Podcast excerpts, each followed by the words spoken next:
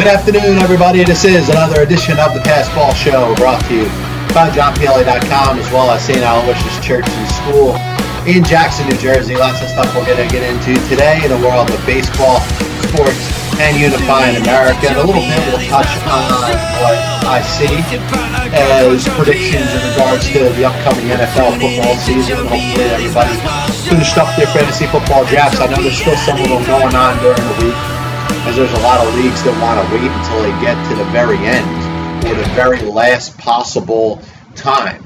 You got that ACL list as it exists. It keeps growing by the day. Of course, you had Jerick McKinnon end up tearing his ACL out for the season in San Francisco. So that obviously is going to impact different ways that you're going to choose to draft. And now you now you start to think of the season the way it's set up, and it's it's interesting to me because a lot of times we get these predictions completely wrong. And all you have to do is just go back to where it is in regards to baseball. Uh, I mean, it's so easy to say the league was so top heavy this year, but it's not. And and then you see what ends up what ends up happening. I mean, you know, football is going to go the exact same way. You're gonna everybody's to have all this belief in all these top teams. We're to look at the Philadelphia Eagles and the New England Patriots, the two teams that were in the Super Bowl last year, and say, hey, it's a guarantee that those are the two best teams in the National Football League.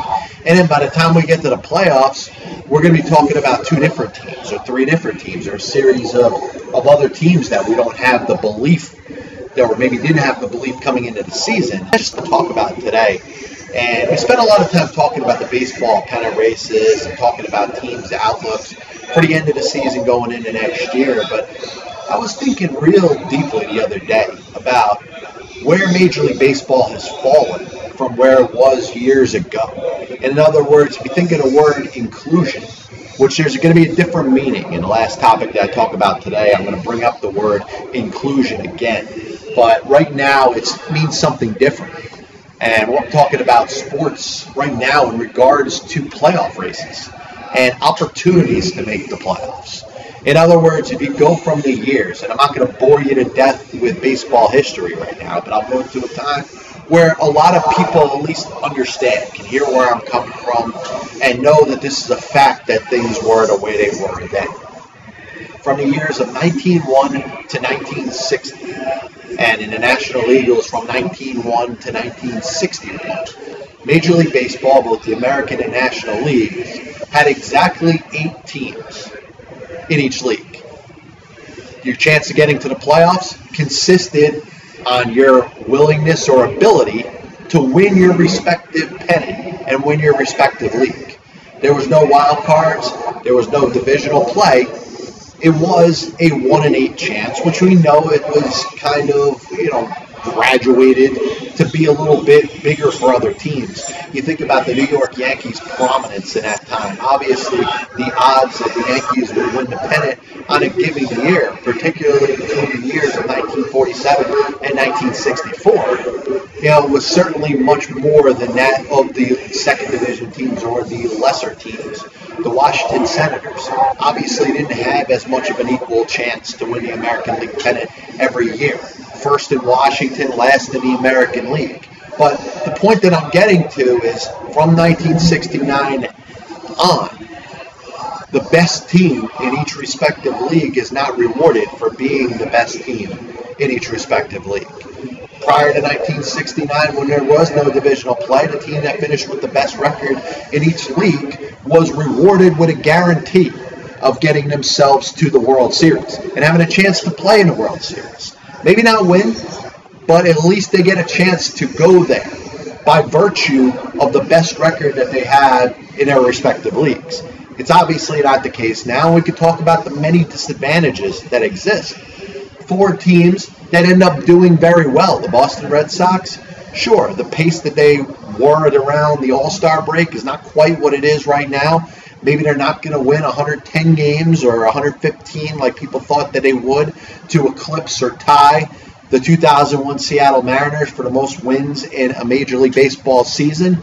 But they have, they have a very special season, a very good season, and one that should be remembered, not just from the players and coaches and the fans of Boston, but certainly for the city and its place in baseball history for the historic regular season that they're having. What's their reward for it? They're not getting anything special. Yes, they have home field advantage throughout the American League playoffs. And with the new rules changes to not have the All Star game determine what team has home field advantage in the World Series, the Red Sox will likely have home field advantage in the World Series. To me, that's not enough. There's no advantage from having the best record in a respective league or best record in anything outside of the division. Now, understand, and I get it, it's set up to be that, hey, if you don't win your division, you're going to have a much tougher path to the playoffs. And it's obvious. It's very obvious that it is set up that way.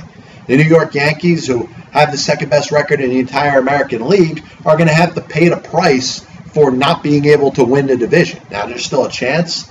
Crazier things have happened. Think about the 1964 St. Louis Cardinals, the 2007 Philadelphia Phillies, teams that were thought by any chance were not going to make the postseason, ended up winning their divisions. Yes, stranger things have happened before, but the expectation at this very moment is that the Boston Red Sox should finish considerably ahead enough of the New York Yankees, and because of that, because of that virtue, get the chance to wait it out as the Yankees play likely the Oakland Athletics. And if they end up beating them, then you have a series set up between the Red Sox and the Yankees. And like I had mentioned a couple weeks ago, all of a sudden that advantage or that credit that you want to give to the Boston Red Sox for winning 100 games, 105 games, 110 games, 115 games, all of a sudden goes by the wayside and it doesn't matter.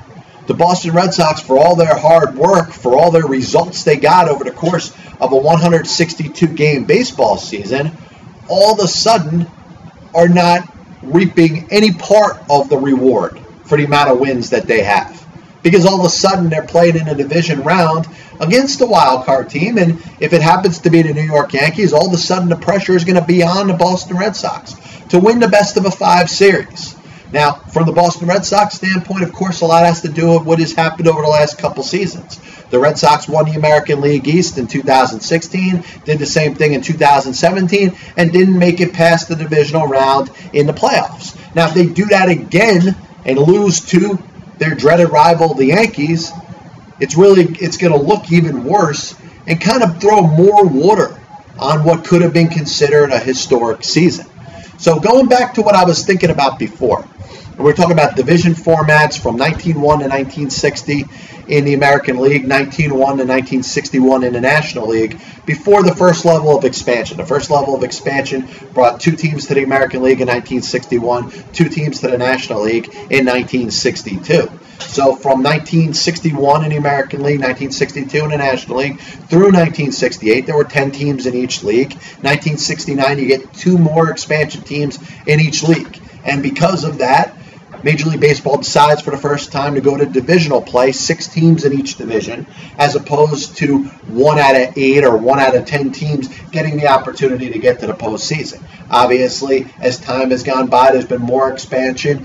They've gone from two to three divisions. There's gone from zero wild cards to now two wild cards in each league.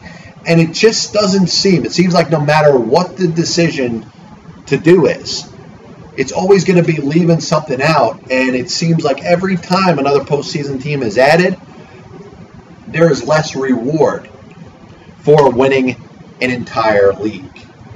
Now, I don't think I'll be able to solve the problem with my proposal here. But my proposal, I'll be honest, it was well thought out. You may dislike it right off the bat. But it was a whole series of ideas that I thought about in regards to how do we set things up to reward the team that had the best record in the league. I suggest going back to four divisions.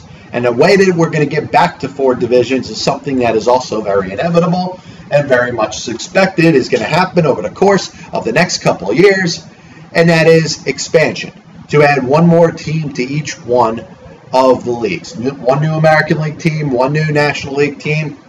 And I'm suggesting going from six divisions or three divisions in each league to four divisions or two divisions in each league. Now, what does it have in common with something that I said before? Remember, I, you know, from the year up to, through 1960 and through 1961 in the National League, Major League Baseball had eight teams in each league, which meant that you were playing in an eight-team league. You had an opportunity to win that, you know, come up as the best team in that league, and you were the only team that was getting rewarded for your success.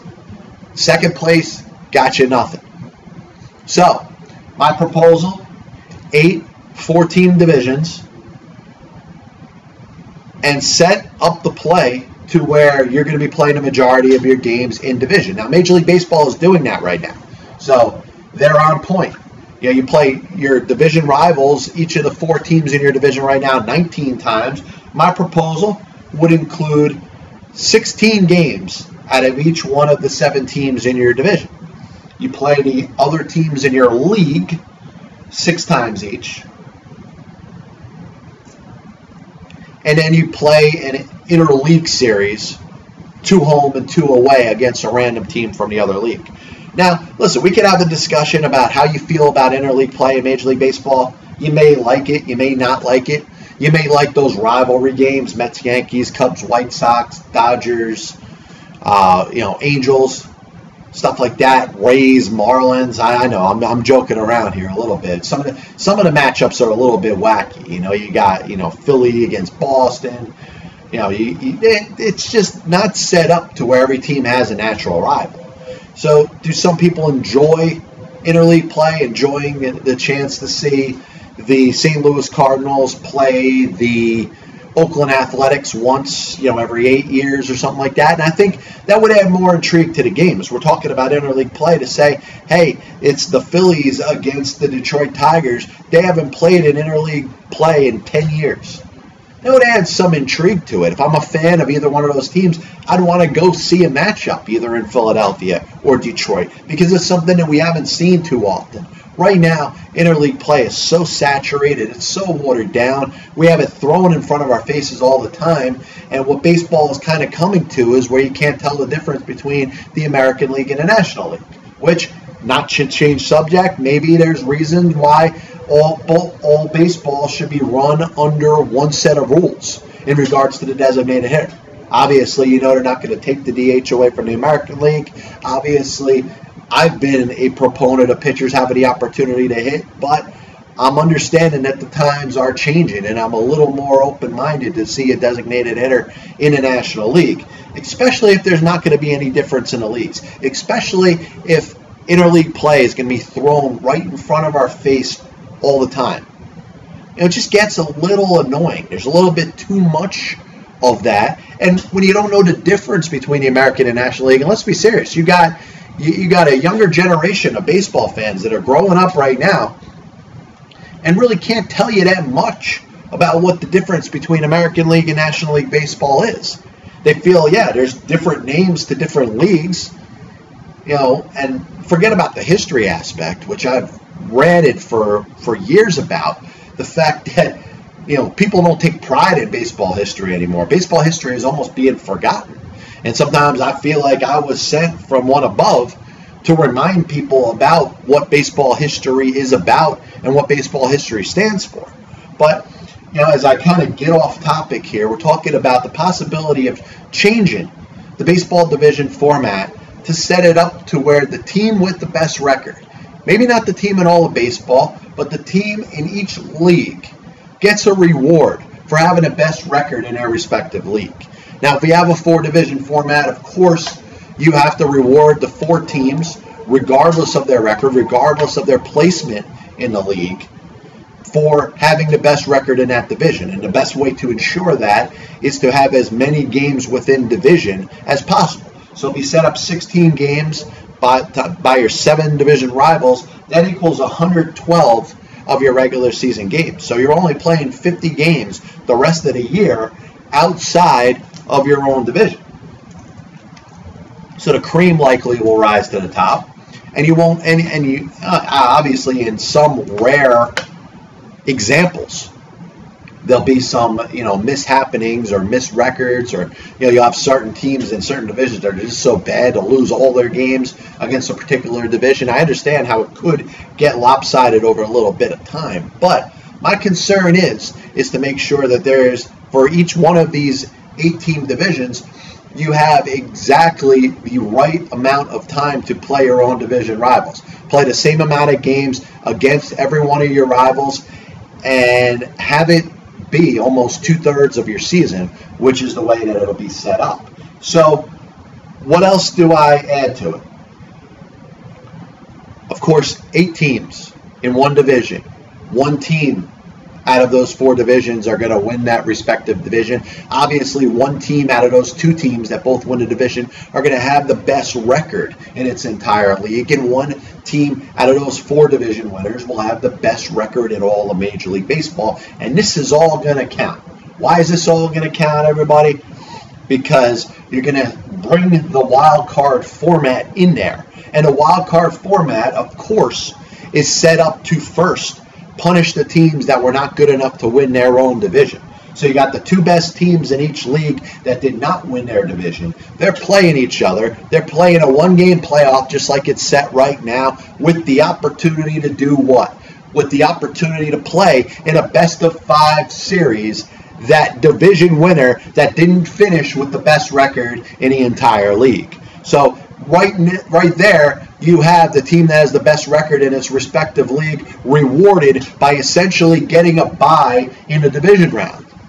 Because the other division winner that didn't quite have the best record in the entire league has got to play in a best of five game series, that wild card winner in a, in a best out of one. The other caveat I'm going to throw in there, and I hope you follow me to this point, I'm going to put a piece together and I'll actually have it all written out exactly how I have this, how I have this planned and how I have this set up. The other caveat that I'm going to throw in there, because you say, what is the difference between that team that wins that losing division and one of those wild card teams outside of having to play that one game? Well, here's the other thing I'm going to throw in there. That team that wins that best of one wild card game, winner take all, that is not a division winner understands that if they win that game and they go to the next round, that best of five game series, every single one of those five games, if it goes to five games, will be played on the road. So that team that wins the division gets a berth in the divisional round and also has the ability to play all five of those games if it goes that far in a best of five at home. So in this situation, you're actually setting up to where the teams that finish with the best record get the biggest reward. And I think that's the way that we should lean towards. Now, does that con- contract us in regards to one in each league team that's not going to make the postseason? Yes. But I also think you're looking at a sport that used to have two teams out of 16 that made the entire playoffs. So you're talking about, you know, seven out of eight teams or 80, 87% of the league would not be playing in the postseason. Now you have it set up to where it's 33% of the league makes the playoffs. So if you cut back a little bit, I don't think it's that much of an issue. But I think playoff baseball would be just as exciting. And you'd see a team like the Boston Red Sox, who strive to be the best team in all Major League Baseball, maybe make a push to have the most wins out of any team in Major League Baseball history, but at least understand that there's some kind of reward from it. I don't think there is. And in fact, the Red Sox may very well be in a disadvantageous position because if the Yankees win the wild card game, they got to play the Red Sox. The Red Sox are playing the Yankees, who likely will finish with the best record in the entire American League and major, maybe, maybe Major League Baseball. And I, I, I have an issue with that. What, what did the Red Sox work so hard to do to win as many games as they're going to win this year? And I don't care if it's the Red Sox. It could be any team that you want to name. The 2001 Seattle Mariners. They didn't get any advantage by winning 115 games. They played in a division series game or round against the New York Yankees and were bounced right out of the playoffs. And that was it. They were done. But at least if you take the team with the best record almost give them a bye to get to the league championship series, you could have those two teams with the best record playing each other really hard as the season's getting done. And if you want to know who I'm feeling in regards to, you know, division alignment, I think it's pretty easy.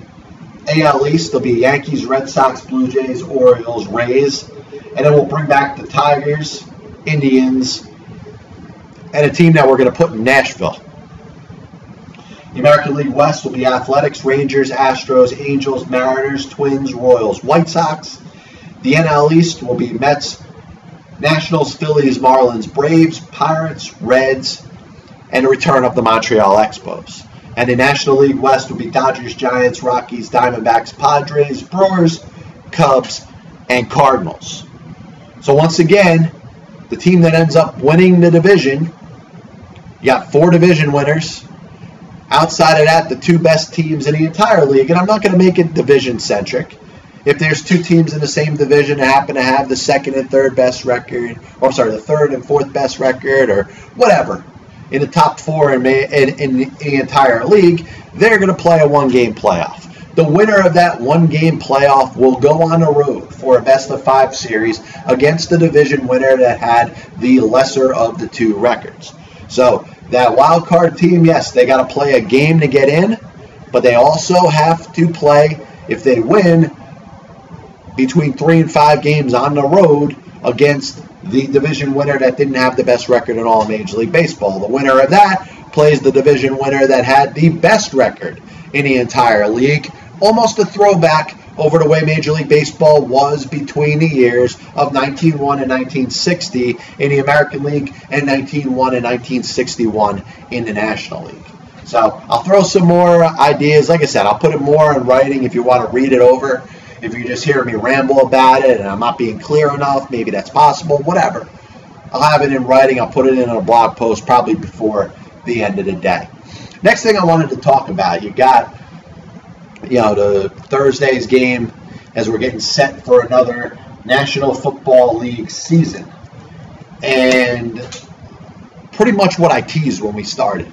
There's no idea in regards of what's going to happen when we're looking at this season. How many people had the Philadelphia Eagles winning the Super Bowl this year? And now they're looked at like they're they're, they're legends. They look like they're a lock to win another Super Bowl. They're a lock to win the NFC East. And we know it's a little bit, you know, kind of a, a reward for what they did last year. And let's be serious. The Houston Astros, who won the World Series of Major League Baseball last year, were looked at and are looked at as the season has started and is almost finished in the regular season, the favorites to win the World Series again.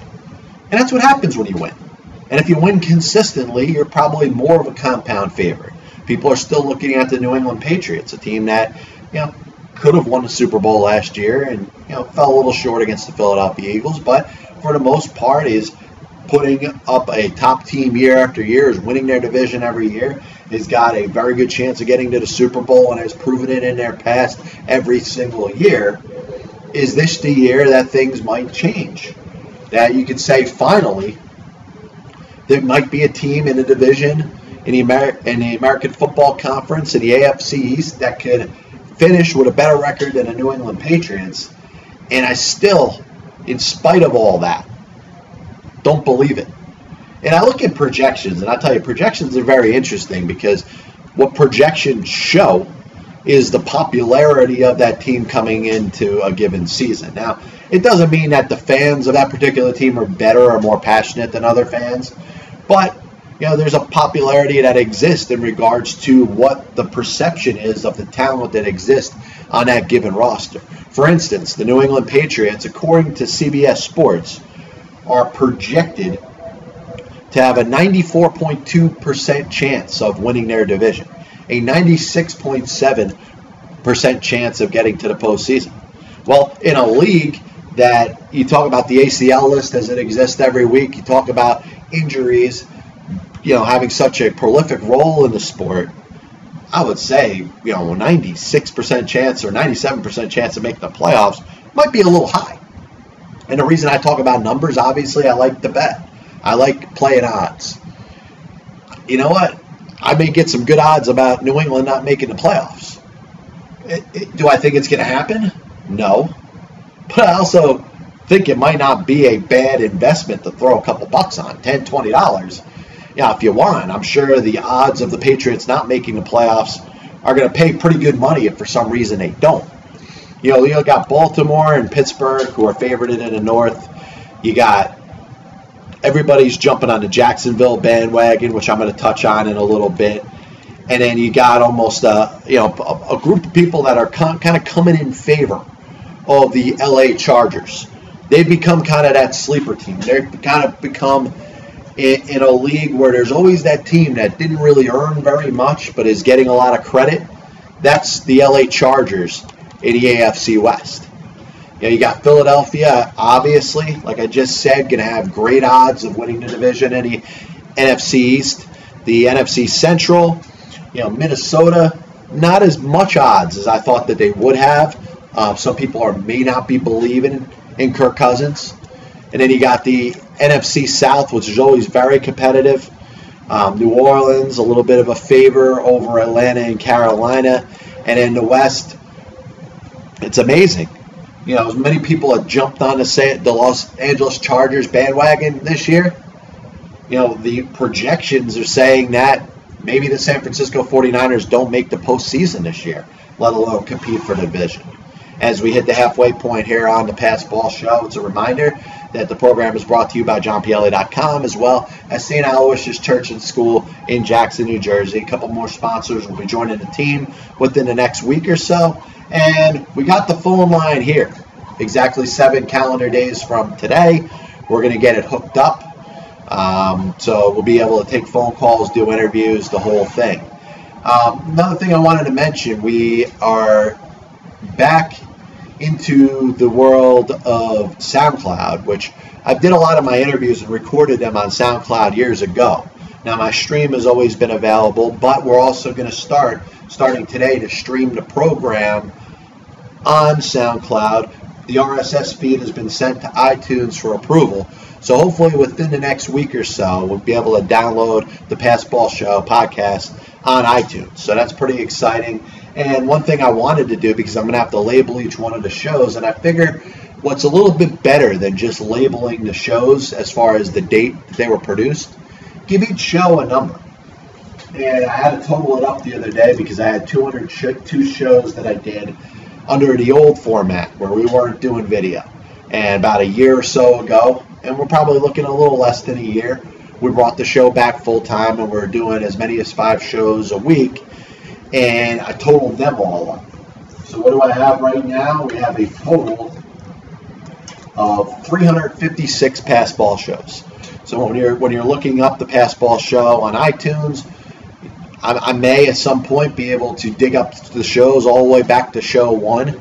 But today is the 356 pass ball show that we've done since 2011. So uh, obviously, as you, you think about that, um, I'm grateful for everybody who's taken the time to listen, even if it's for a minute, even if you just turned it on and, and said, "Hey, John, I, I did listen to your show and turned it off right away before I could even say a word." I'm grateful for everybody that has taken the time to be part of the show. And obviously, over the time, we've had some very good contributors.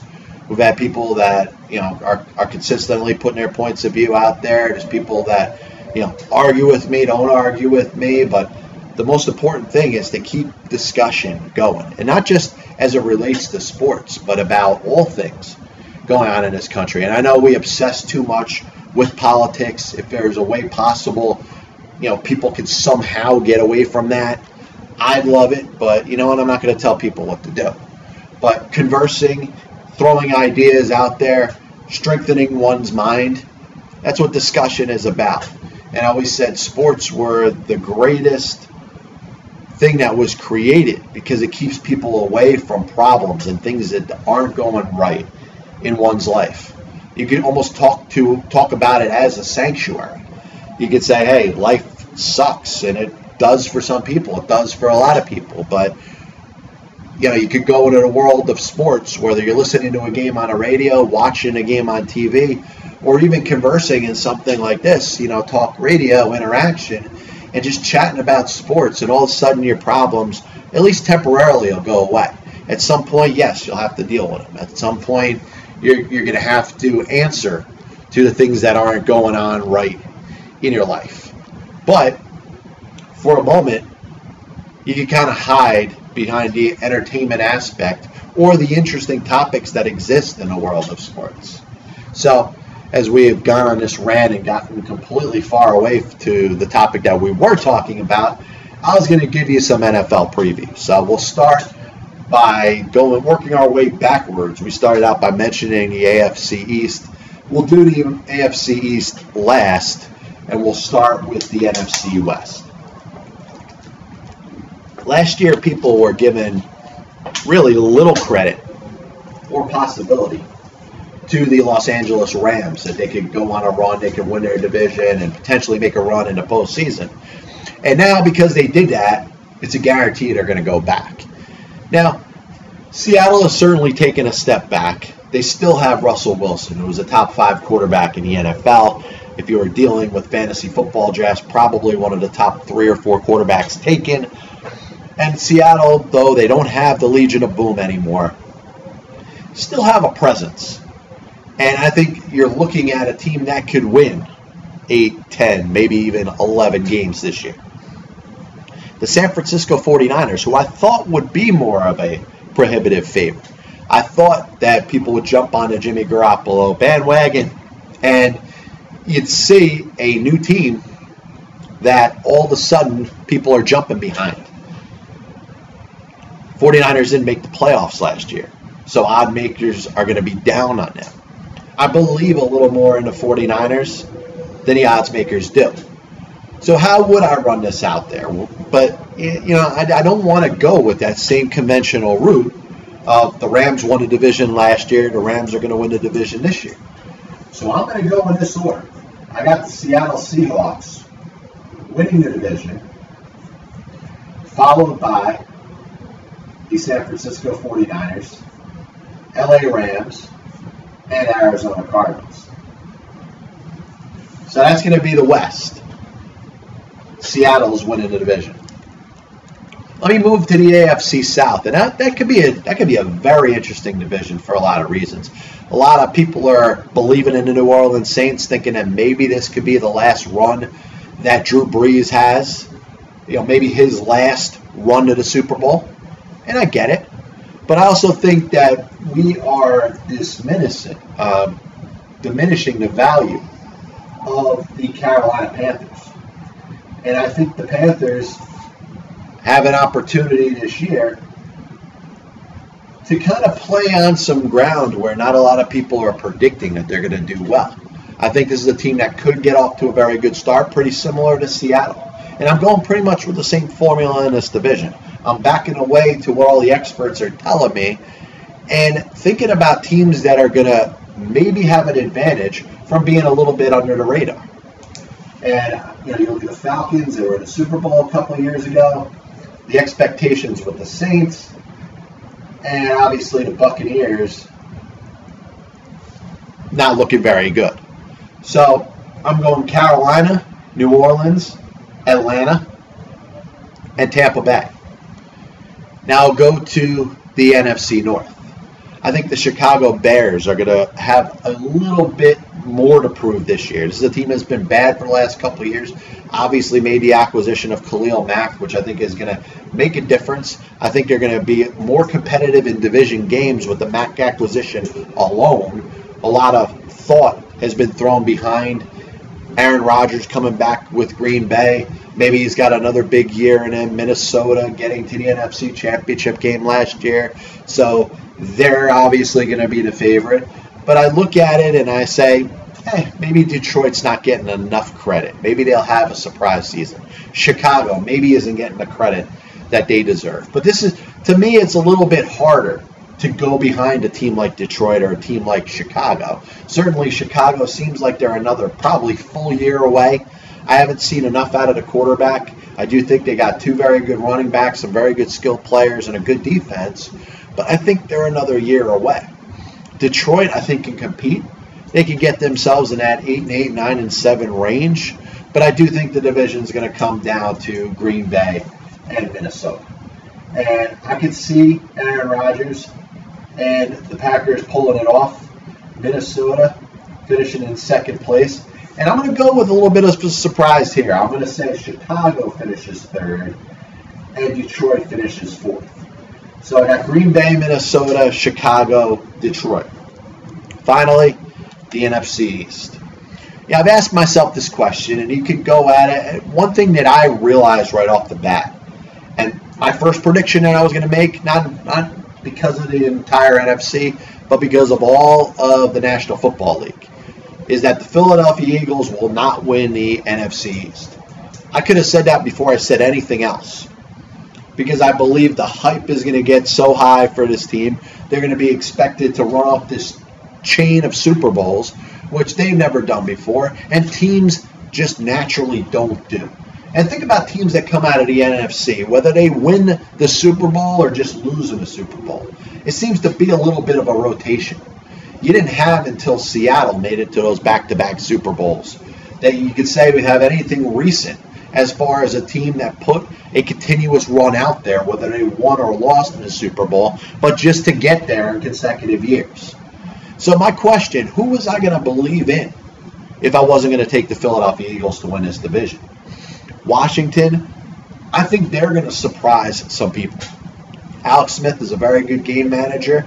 I think he may actually turn out to be an upgrade over Kirk Cousins. Now the question is, you know, what type of talent does that team have against the rest of its respective league? And he obviously got the Giants. Decided they're going to go in this year. They made a trade for Ogletree. They made some other moves. Nate Solder. They made the draft picks of Saquon Barkley and Will Hernandez. And they, they look to be making a run to the postseason this year. So can I take the Giants? And obviously, listen, if I'm going to play odds, I'd probably get a good buck if I threw twenty dollars down on the Giants making the playoffs. I'd probably, you know, I'd, I'd, at least quadruple that.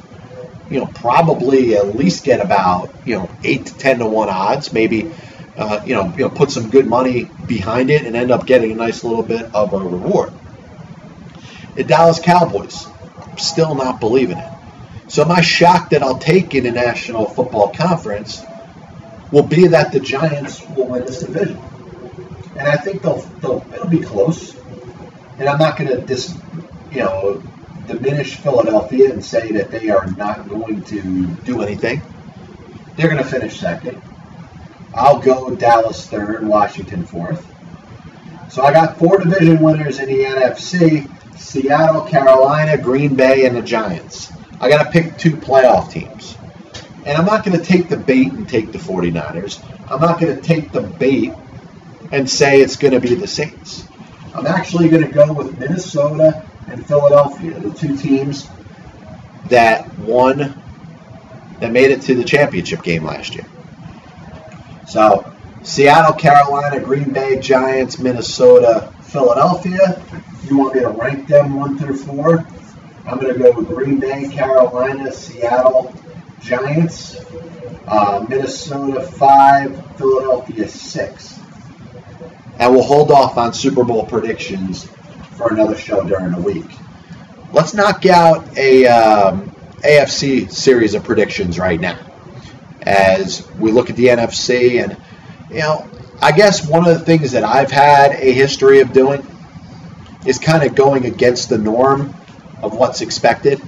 And we'll start with the AFC West because I think it's probably going to be the most competitive division in the entire league. I think you got some very good teams. A lot of gravitation has been put towards the LA Chargers. I think people are taking a step back and not really believing in the Kansas City Chiefs. I think that's a little bit of a mistake.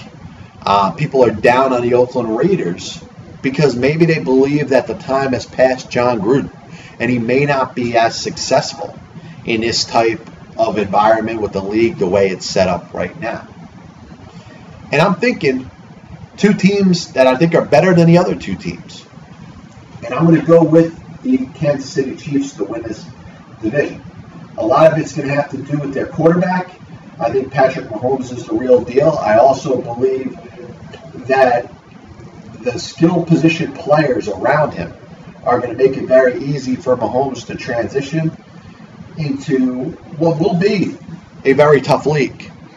But I think the Chiefs could finish with more wins than anybody else in that division. I think Oakland can finish second with Sandy. Uh, I'm sorry, Los Angeles a close third. Of course, Denver will be in last. The AFC South. A lot of people are riding that Jacksonville bandwagon. Now, listen, they committed the money to Blake Bortles. Their defense obviously is very sharp.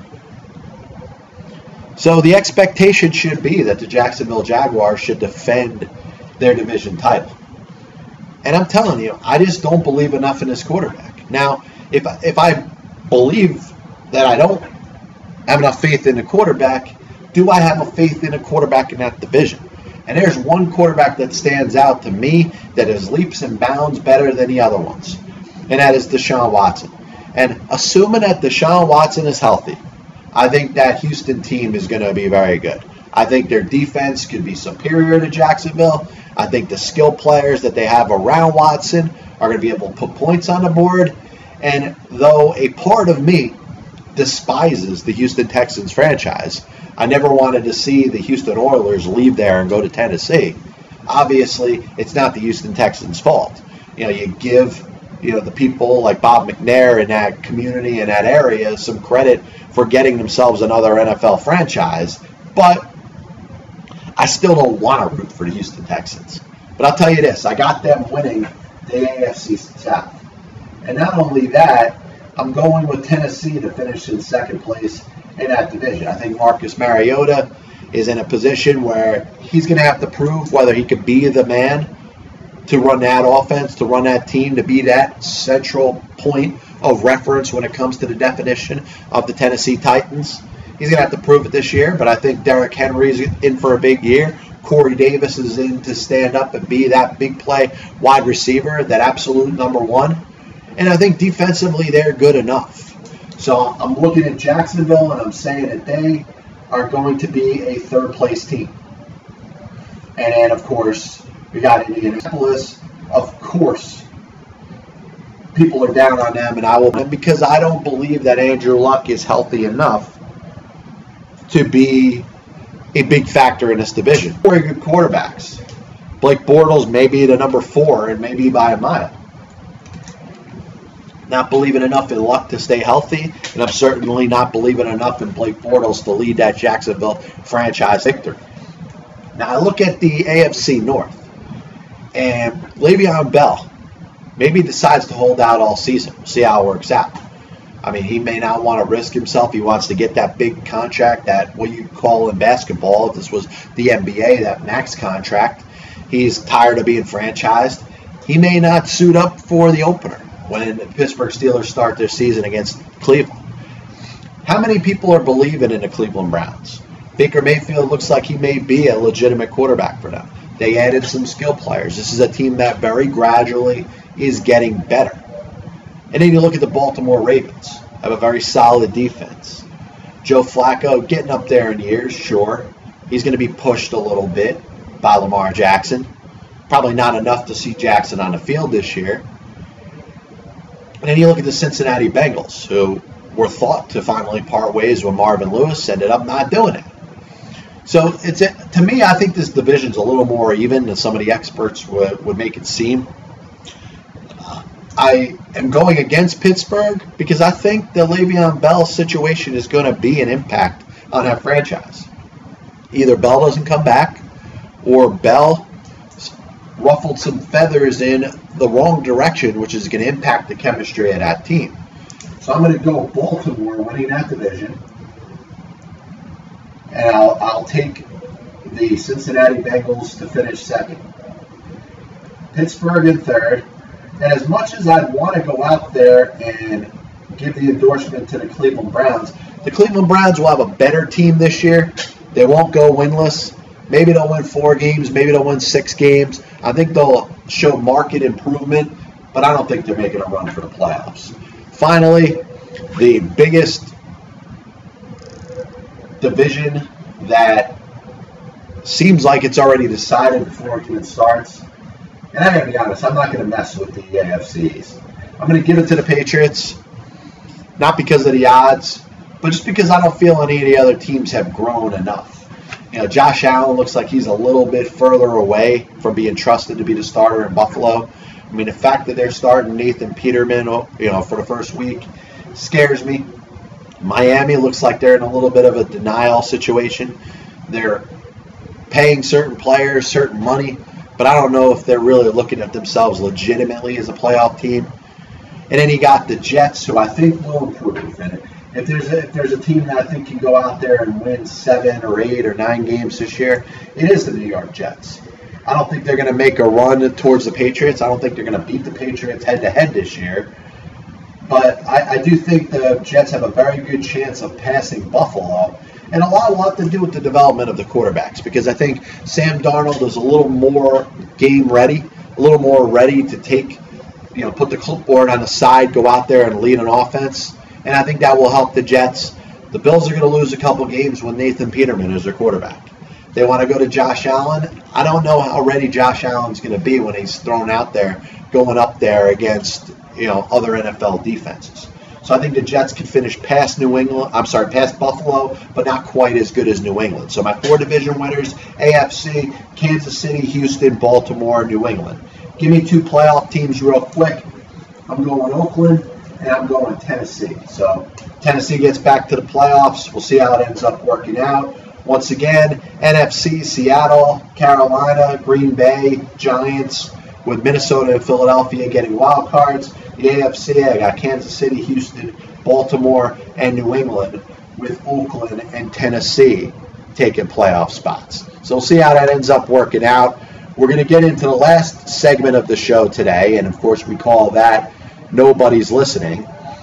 And Nobody's Listening is the time of the program where we remind the listeners that, hey, if you've toughened it out for 40 something minutes in a show, maybe it's time to hear something that's going to make you think a little bit. If you handled and actually stood through my discussion about realignment and division changes in Major League Baseball and listened to one person's random NFL football picks, you deserve to have something that's going to make you think a little bit. And this is the segment of the show where we get away of what from what's going on in the world of sports and we talk about something else that's not sports related. I promised you I would never bring up politics, and I will not do that. The only thing I'll say about politics is that it needs to be abolished, and the people that throw their views about politics need to understand that nobody else cares about what they think. But I do have some thoughts when it comes to political correctness we stand there every day and we talk about anything that somebody says that's in the spotlight. You know, in some cases it's inappropriate. In some cases it's it's said in a way that you'd say, "Hey, it's wrong," and that person should be punished for it. And a lot of times we try to take people that are in the spotlight that have names to them, and we want to strip them of the jobs that they have. Like they feel, we feel like sometimes somebody's comments should result in that person losing their job. Well, you know, the only profession that exists out there that somebody doesn't have to worry about losing their job are people that are in the entertainment world, most importantly, musicians, but more importantly, rappers. Rappers seem to get that pass when we talk about the political correctness that has oversaturated this country there's people that are in entertainment, there are other performers that end up having to deal with strict penalties and sometimes sanctions and being barred from different, uh, you know, censored from different areas. But it seems like now in 2018, if you're a rapper, you can throw around and use certain words and slur races and slur different groups of people if you want and get away with it. Now, I'm not going to say that I'm overly sensitive when it comes to anything. Say whatever you want to me. Say whatever you want out there. I'm never going to say that I'm offended. But what does offend me is the fact that we live in a society where we're going to be harder on certain people and not just as hard on other people. So I think about Eminem, and Eminem comes out with his 10th CD, and you can talk about as talented as he is. He's ridiculously talented, a lyrical genius. Him and Biggie, you know, are on a on a, a, a podium by themselves. Nobody else is even close. I that's how I feel. Yeah, I remember Eminem coming out with his first album when I, you know, had my first year at college, and he's ridiculously talented. He studied obviously the dictionary. He knows, you know, he's a lyrical genius. But uh, obviously, a guy who, up to a certain level, yeah, he's been censored in certain areas. People have been critical of him in certain areas. But he certainly does get away with being able to say just about anything that he wants. Now, if I said some of the things that Eminem says on his songs, I, I could be blocked from you know even having a chance to produce my own show. If I was hired by a radio station and said some of the things that Eminem says over the course of his songs, I'd lose my job. Don Imus said nappy headed hoes. How many rappers have said something along the lines of nappy headed hoes? They'll never have to worry about losing their job, but if you have a different job and you say the same thing, you are held to a different standard. And I, guess if you're asking, John, what should we do about it? I don't think there's really anything you can do about it. But just point out the hypocrisy that exists because it absolutely is one. We live in a world where, depending on what it is that you do for a living, you're going to be held accountable for saying something that is inappropriate. But if you're out there making millions of dollars off of the production of records and you perform and people buy your music, you can say whatever it is that you want to make your music. There is a certain level that isn't fair. People lose their jobs for saying things that Eminem and other rappers say. There's a word that I think should be stricken and forbidden for the English language that you hear many times in rap songs. Now, once again, what should be done about it? I don't know what can be done. But there's a hypocrisy there that exists. And that hypocrisy needs to be brought up more often. Certain levels of music are more censored when it comes to the things that they say.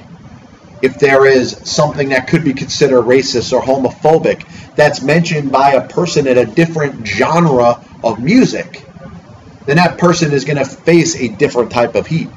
But if you say, hey, I'm a gangster rapper, you could say anything that you want. And there's no race racial undertones or homophobic undertones or anti-Semitic undertones that are ever taken regardless of what anybody says. And that, I'm sorry, is a hypocrisy A little recap on the show today, and I'm glad, I'm glad everybody that took time to listen did. Uh, we'll start out, obviously, by talking about a different type of formula in regards to divisions in Major League Baseball. Four divisions. You reward the team with the best record in the league by giving them a bye. The team that wins the other division gets to play the two wild card teams, five games potentially at home. I'm going to write about it. We'll post it. We'll get up on social media, Facebook, Twitter, you know, and anywhere else. You'll be able to read it. NFL predictions. I'm going the underdog route.